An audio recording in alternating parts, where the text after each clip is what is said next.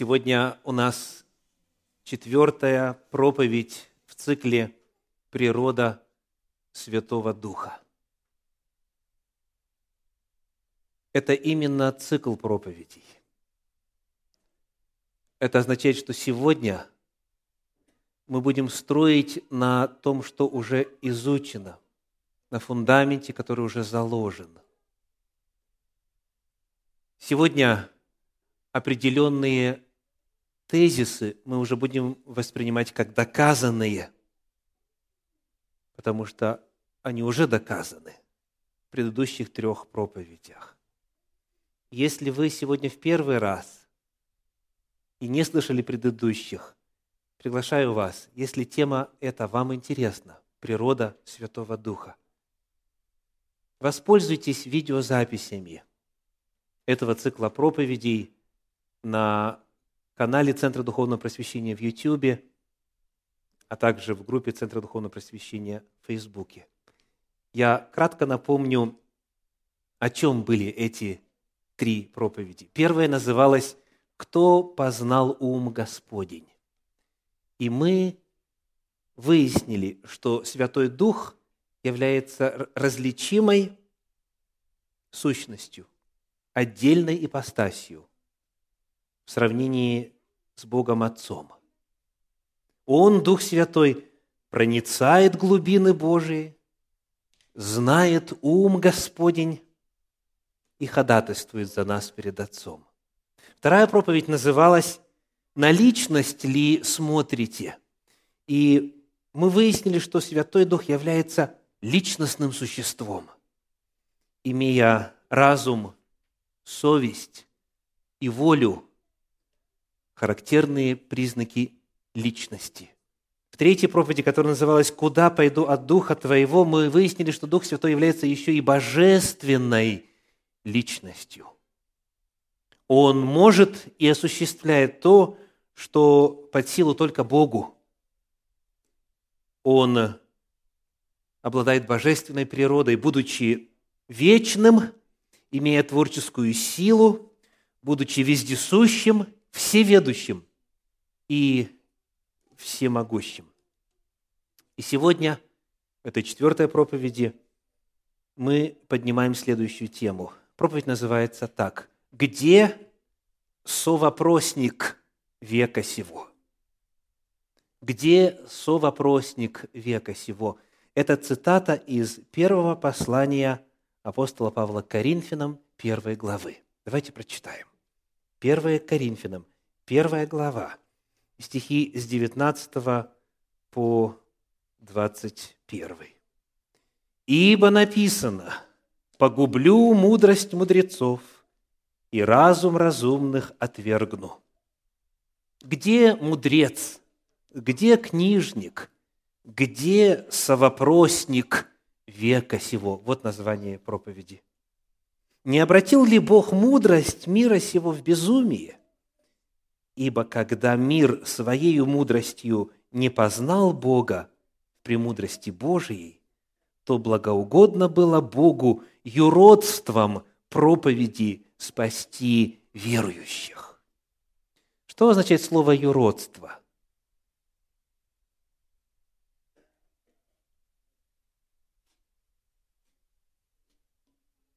Синонимы какие? Вот посмотрите на английский перевод. Folly в этом переводе. В других переводах foolishness. Да, термин, который используется в оригинале, описывает нелогичность, описывает ну, глупость по меркам мира. Этот отрывок ставит перед нами очень важный вопрос. Мир, написано, своей мудростью не познал Бога. И потому Бог спасает, повторим, чем? Юродством проповеди. Господь своими откровениями своей истиной, своим священным писанием открывает то, что никакой мудрец, никакой книжник, никакой профессор, никакой совопросник, как говорит синодальный перевод, никогда бы своим умом не открыл. Более того, то, что Бог о себе открывает в Священном Писании, это среднему представителю мира кажется чем? Безумием – кажется безумием. И вот этот вопрос нам с вами необходимо в первую очередь прояснить в сегодняшней проповеди. Это вопрос методологии. То есть, смотрите, что происходит. Те, кто склонен не принимать истину Священного Писания о Святом Духе, они накладывают на описание Святого Духа параметры, которых нет в Библии. То есть им хочется, чтобы Дух Святой вот так был описан. Если бы Он так был описан, вот тогда мы бы считали, что Он есть то-то и то-то. Некоторые к Духу Святому выдвигают требования, взятые из материального мира. То есть все личности, иными словами, например, которых они видели, вот эти оппоненты Божьей истины, все личностные существа, которых они видели, у всех есть образ. Все имеют форму, и все материальны. А Дух Святой является личностью, не имея формы, будучи Духом, не имея внешнего облика, присущего Ему на постоянной основе. И потому во свете этого требования мудрецов мира сего Дух Святой оказывается ниже того, чем и кем он представлен в Священном Писании. Некоторые ставят вопросы, которые Священное Писание не ставит. То есть им хотелось бы, например, этим оппонентам, чтобы везде, где упоминается Отец и Сын, непременно каждый раз и Дух Святой бы упоминалось. И если вдруг он не упоминается, некоторые ехидничают и говорят, а что ж это, апостол Павел а, запамятовал, что еще и Дух Святой имеется. Дорогие мои, Слово Божье нам дано так, как Бог пожелал. Если кому-то это кажется юродством, глупостью, если это кому-то кажется нелогичным, то вопрос стоит такой. Чью методологию мы примем, когда речь идет о Божьем откровении истины о себе самом? то, что совопросники, мудрецы, книжники и иные представители мира сего хотели бы видеть и хотели бы встречать, либо мы примем то, что Господь посчитал нужным о себе самом рассказать, о своей природе. Вот это очень важный вопрос. Это суть проблемы. Большинство аргументов, контраргументов, вопросов, сомнений в отношении природы Святого Духа они все проистекают из того, что совопросник мира сего говорит, я считаю, что если бы он был божественной личностью, то было бы так-то и так-то и так-то. И потому мы должны прочитать дальше и увидеть следующее. 1 Коринфянам, 2 глава, стихи 6, 7, 10 из 12 по 14. 1 Коринфянам, 2 глава, стихи 6, 7, 10 и из 12 по 14. Мудрость же мы проповедуем между совершенными. Но мудрость не века сего и не властей века сего приходящих, но мудрость проповедуем Божию, тайную, сокровенную, которую предназначил Бог прежде веков к славе нашей. То, что Бог дает, это мудро это очень глубоко, но это не та мирская, человеческая мудрость. Мы мудрость проповедуем. Она открыта в Священном Писании. Стихи 10 и 12. А нам Бог открыл это Духом Своим, ибо Дух все проницает и глубины Божьи. Но мы приняли не Духа мира сего, а Духа от Бога, дабы знать дарованное нам от Бога, что и возвещаем не от человеческой мудрости изученными словами, но изученными от Духа Святого, соображая духовность с духовным. Душевный человек не принимает того, что от Духа Божия, потому что он почитает это безумием. Они такие говорят. Это нелогично.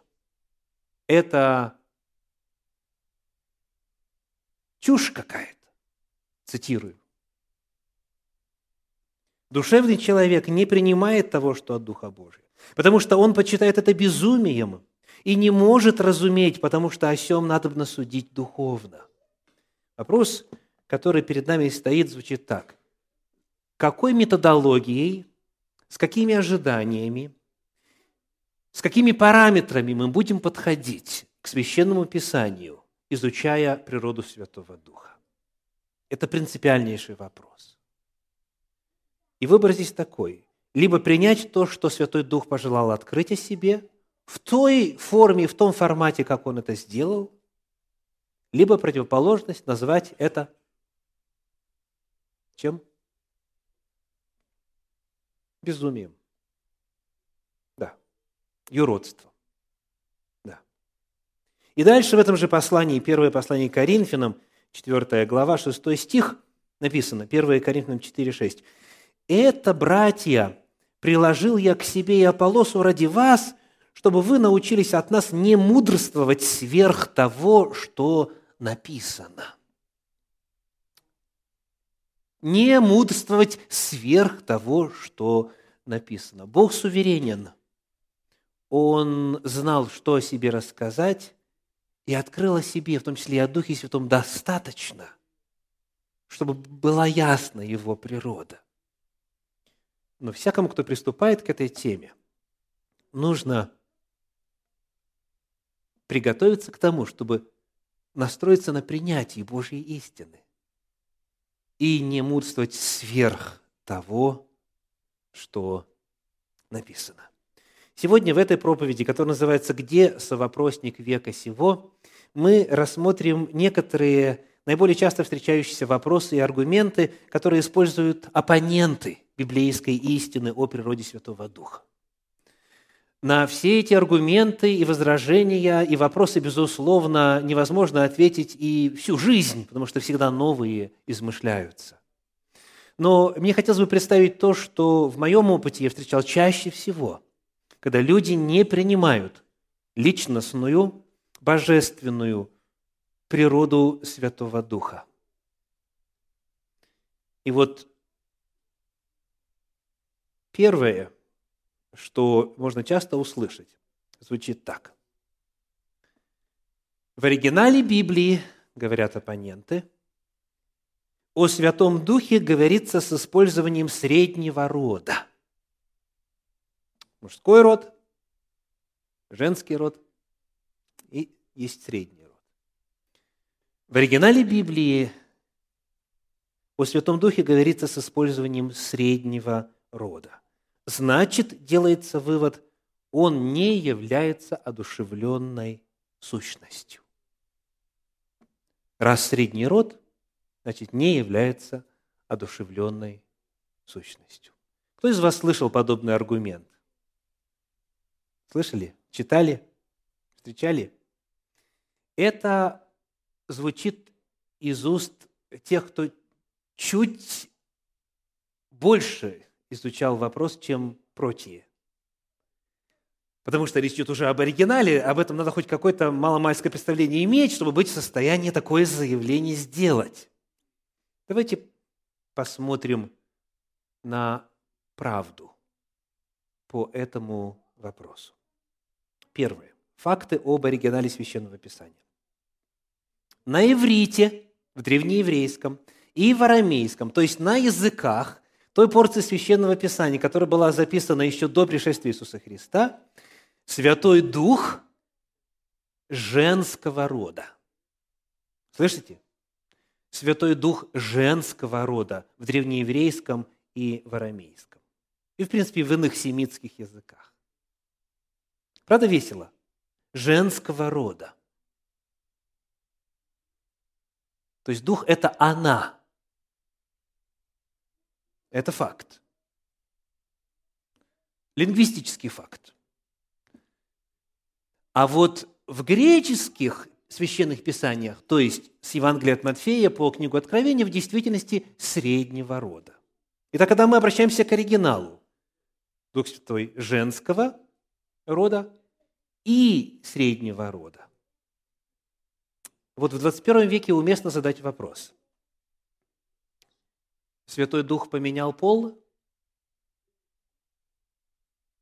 То есть был женского, теперь среднего. Был она, теперь оно. Как это понимать?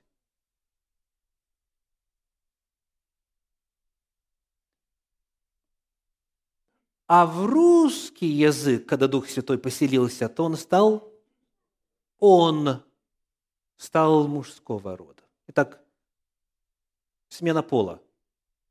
Женского, среднего, мужского. Как объяснить этот феномен?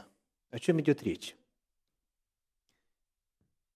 Дело в том, что род, как грамматическая конструкция, в языке, в том или ином языке, и пол в том или ином языке, и фактор одушевленности в том или ином языке – это не связанные между собой явления. То есть то, что слово среднего рода не обязательно означает, что это бесполое существо, и это не означает, что это безличностное существо или неодушевленное существо. Сейчас попытаюсь проиллюстрировать. Например, стол, он мужчина или женщина? Стол какого рода? Мужского рода. Так? А кружка? Ну и теперь что, будем считать, что стол – это мужчина, кружка – это женщина, так? Нет? А как в отношении такого слова, как существо? Какого рода это слово? Существо. Среднего. То есть существо – это одушевленное или неодушевленное? А как насекомое? Какого рода? Среднего. А как животное? А дитя? Тоже среднего. И что, оно тогда безличностное получается, раз дитя? Вы понимаете, что этот аргумент, он выглядит наукообразно, а на самом деле выдает неграмотность человека, который делает выводы на основании грамматической формы. Род как грамматическая категория далеко не обязательно означает принадлежность к полу или обозначает что-то одушевленное или неодушевленное. В древнееврейском языке среднего рода вообще нету, только мужской и женский. В греческом есть средний мужской и женский. В разных языках по-разному. Это не показатель, говорящий о личностной природе. Приведу иллюстрацию из английского языка. Скажите, животные – это он, она или оно в английском языке. Это it. Dog – это it, это оно. Бегемот – это оно. Жираф – это оно. Когда уже личные взаимоотношения есть с этим животным, то тогда принято говорить он, она. А вот как вид, как явление, как существо, это всегда оно. Ну и что? Мы же не будем теперь заключать, что это теперь неодушевленное, раз жираф – это оно. Я помню, когда я изучал греческий язык в семинарии, преподавателем у нас был американец. То есть он преподавал на английском языке нам греческий язык. Это так не всегда было, но вот первый курс было так. И, соответственно, он на английском языке учил нас, переводчик переводил на русский, а изучали мы греческий. Вот такая была система. Но этот преподаватель, он уже кое-что по-русски сам понимал.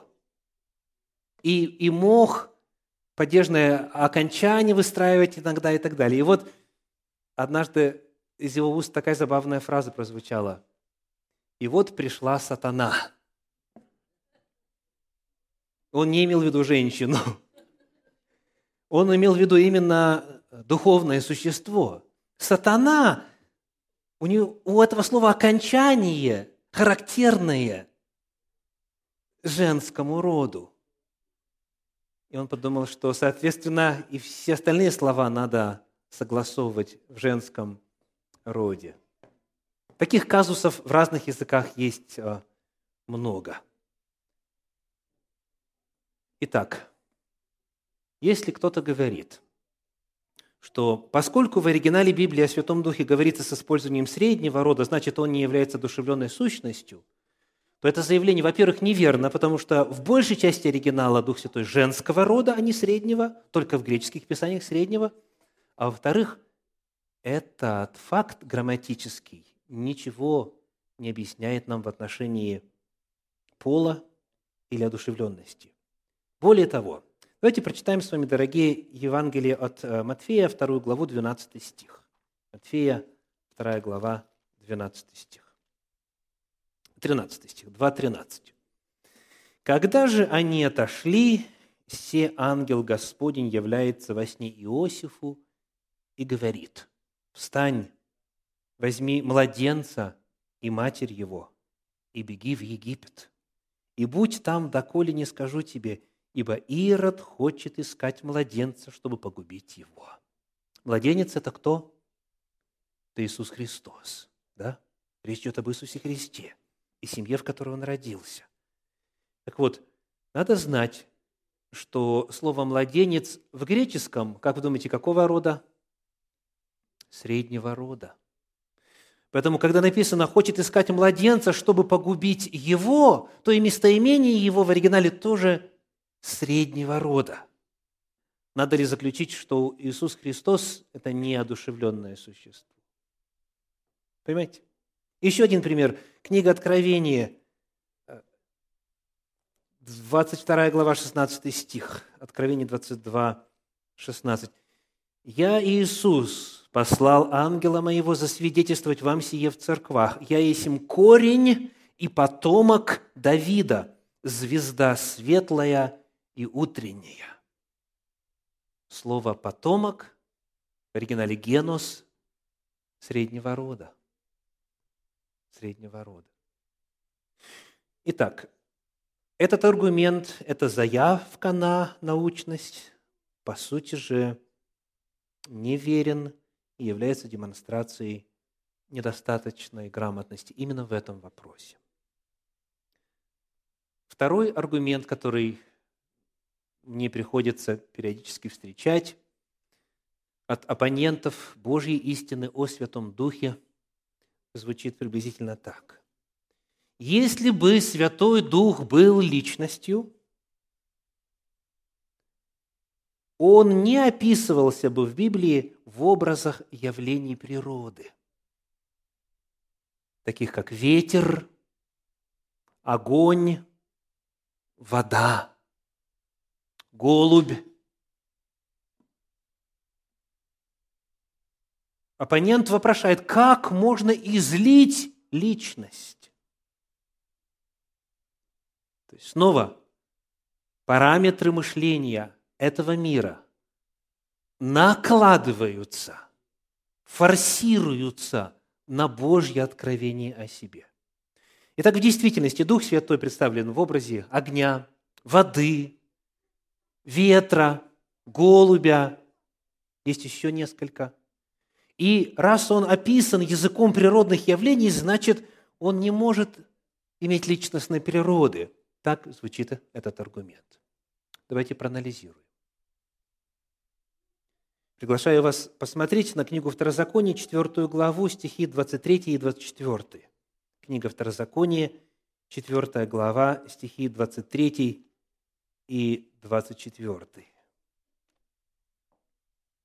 Берегитесь, чтобы не забыть вам завета Господа Бога вашего, который Он поставил с вами, и чтобы не делать себе кумиров, изображающих чего-либо, как повелел тебе Господь Бог твой, ибо Господь Бог твой есть что? огонь. Ибо Господь Бог твой есть огонь поедающий, Бог-ревнитель. Кто здесь описан как огонь?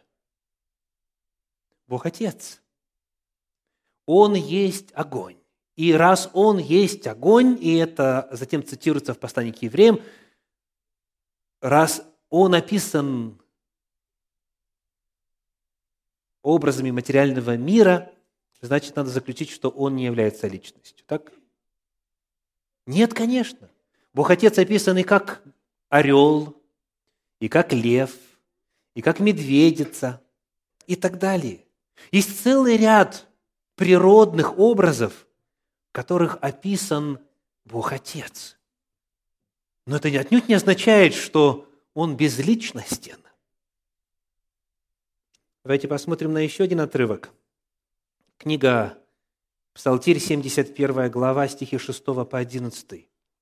Псалом 71, стихи 6 по 11. «Он сойдет, как дождь на скошенный луг, как капли, орошающие землю. В дни его процветет, процветет праведник, и будет обилие мира, доколе не перестанет луна. Он будет обладать от моря до моря и от реки до концов земли. И падут пред ним жители пустынь, и враги его будут лизать прах. Цари Фарсиса и островов поднесут ему дань, цари Аравии и Савы принесут дары, и поклонятся ему все цари, все народы будут служить ему. О ком идет речь? Кому будут служить все цари и все народы земли? Кто будет владычествовать от края до края по всей земле? Во владычестве кого будет мир? О ком это пророчество? О Машехе, о Мессии, о помазаннике. Это пророчество об Иисусе Христе. И вот он описан так. Шестой стих, давайте посмотрим снова, 71.6 сказано, он сойдет, как дождь, как капли. Он прольется. Кто прольется? То есть, означает ли это, что Иисус Христос не является личностным существом, раз Он описан языком материального мира? Об Иисусе Христе очень много образов оставлено в Священном Писании. Он и дверь, он и камень. Кто еще? И что еще? Скала, лоза,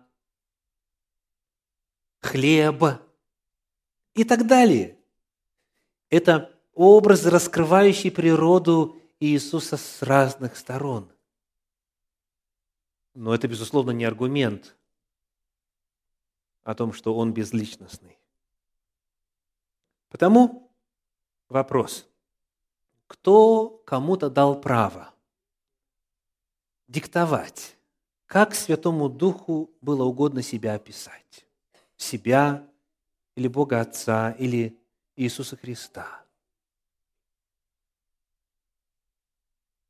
Человек, который ставит себя выше библейского откровения, нарушает первую заповедь. Да не будет у тебя других богов перед лицом моим потому что Бог суверенен принимать решение о том, как себя представить и что о себе раскрыть. И то, как Он раскрыл себя, не умаляет Его личностную природу, когда в некоторых отрывочках божество описано языком материального мира. Это был второй аргумент, который мне периодически приходится слышать. И последний в сегодняшней проповеди, хотя, повторюсь, их больше, но моя задача рассмотреть самый часто встречающийся. Этот аргумент оппонентов звучит так. Поскольку Святой Дух описан как Дух Божий, Дух Господень, а также Дух Христа, Дух Христов, Он есть не личность, а проявление Бога Отца проявление Иисуса Христа. То есть иллюстрация приводится такая. Допустим, они огорчили дух Моисея. Есть такая фраза в Библии, плюс-минус. Они огорчили дух его, и вот он взял и ударил в скалу. Логика представляется такая. Дух Моисея – это же не, не отдельная личность от Моисея. Значит, и Дух Божий – это не отдельная личность от Бога. То есть, еще раз, поскольку Святой Дух описан как Дух Божий, Дух Господень, Дух Христа, то есть притяжательными словами Он Дух чей-то, то делается вывод, Он не есть самостоятельная личность, а есть проявление тех, Духом кого Он является. Этот вопрос мы с вами уже отчасти изучали. Мы выяснили, что есть разница между теми, у которых есть Дух, и теми, кто являются Духами между теми, кто, кто есть Дух и у кого есть Дух. Все, кто есть Дух, личностны по своей природе. А есть и существа, у которых есть Дух. И это онтологически совершенно разные виды существования. Мы задали вопрос, кто есть Дух в Священном Писании, увидели, что это Бог Отец, Иисус Христос, дьявол, ангелы Божьи, бесы. Все это есть духи, и все они есть личности. Поэтому проводить аналогию между человеком и его духом и Богом нельзя, потому что Бог есть дух, а у человека есть дух. То есть дух – это только лишь описание части человека. Потому что сопоставление само по себе некорректно, но тем не менее как-то вроде бы в действительности просится, но раз Дух Божий, то значит какой-то атрибут, какая-то часть вот природы божества. Потому первое, что я предлагаю выяснить в ответ на этот тезис, заключается в прояснении понятий. Давайте почитаем вместе из Послание к евреям, 8 главы 9 стиха. Евреям, то есть, прошу прощения, римлянам, римлянам, 8 глава, 9 стих. Римлянам 8, 9. Написано так. «Но вы не по плоти живете, а по духу, если только Дух Божий живет в вас». Здесь у нас фраза «Дух Божий». Дух Божий живет в вас. А дальше написано, если же кто Духа Христова не имеет, тот и не его. Итак, посмотрите, пожалуйста, на эти два термина «Дух Христов» и «Дух Божий». Скажите, это разное или одно и то же описано здесь? Вот вчитайтесь и ответьте. Вы не по плоти живете, а по духу. Если только Дух Божий живет в вас – а если его у вас нету, кого у вас нет? Духа Божия, он же и Дух Христов. То есть этот отрывочек, это не единственный, показывает, что Дух Божий и Дух Христов – это понятия какие? Тождественные. Это одно и то же. Апостол Павел не меняет здесь тему, он о том же продолжает говорить. Дух Божий Дух Христов – это тождественные понятия. Еще у одного апостола 1 Петра, 1 глава, стихи 10 и 11 прочитаем. 1 Петра, 1 глава, стихи 10 и 11. «К всему-то спасению относились изыскания и исследования пророков, которые предсказывали о назначенной вам благодати, исследуя на которое и на какое время указывал сущий в них Дух Христов, когда Он предвозвещал Христовы страдания и последующую за ними славу». Итак, кто здесь описывается? Божьи пророки. Божьи пророки – через которых было предсказано об Иисусе Христе. Его страдания были предвозвещены и последующая за ними слава. Так? Кто вдохновлял Божьих пророков древности? Что Петр пишет? Дух Христов, Дух Христа, Дух Святой, Дух Христов – это одно и то же или нет? Об этих же самых пророках во втором послании апостола Петра читаем стих 21, 2 Петра 1, 21. «Ибо никогда пророчество не было произносимо по воле человеческой, но изрекали его святые Божьи человеки, будучи движимы Духом Святым». Петр описывает один и тот же феномен. Пророки древности, пророки Божьи, святые Божьи человеки, оставившие нам Писания священные, они вдохновляемы были Духом Христовым. Он же Дух Святой, Он же Дух Божий. Это все тождественные понятия. Это первое, что важно сказать в ответ на этот третий тезис. И второе заключается в следующем.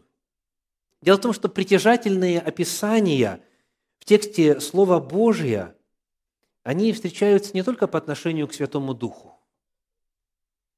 Вот послушайте, например, из Евангелия от Марка, 1 главы, 24 стих.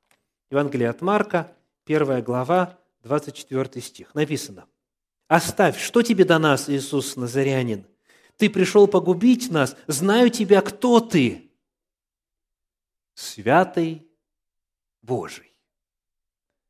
Вот эти термины очень часто описывают Духа Святого. Дух Святой и Дух Божий. здесь они кого описывают?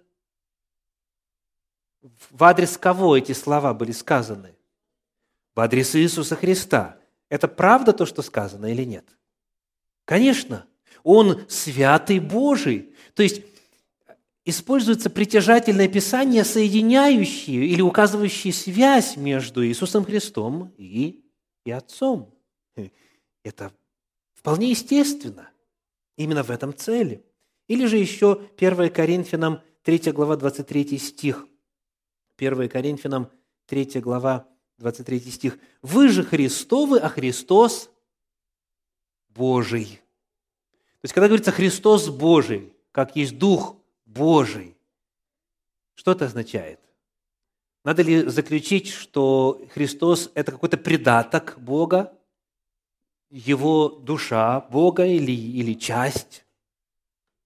Нет, это отдельная, суверенная личность. Но Он Божий, потому что они близки. И фактически Иисус Христос в 17 главе Евангелия от Иоанна оставил следующие слова. Иоанна 17:10. Иоанна 17:10. «И все мое твое, и твое мое». Это кто говорит? И о ком сказано? И кому направлены слова? Ну, первый стих 17 главы, Иоанна 17, «После сих слов Иисус возвел очи свои на небо и сказал, «Отче». Это молитва Иисуса Христа, направленная Отцу. И Он говорит, «Отче, все мое Твое, и Твое мое».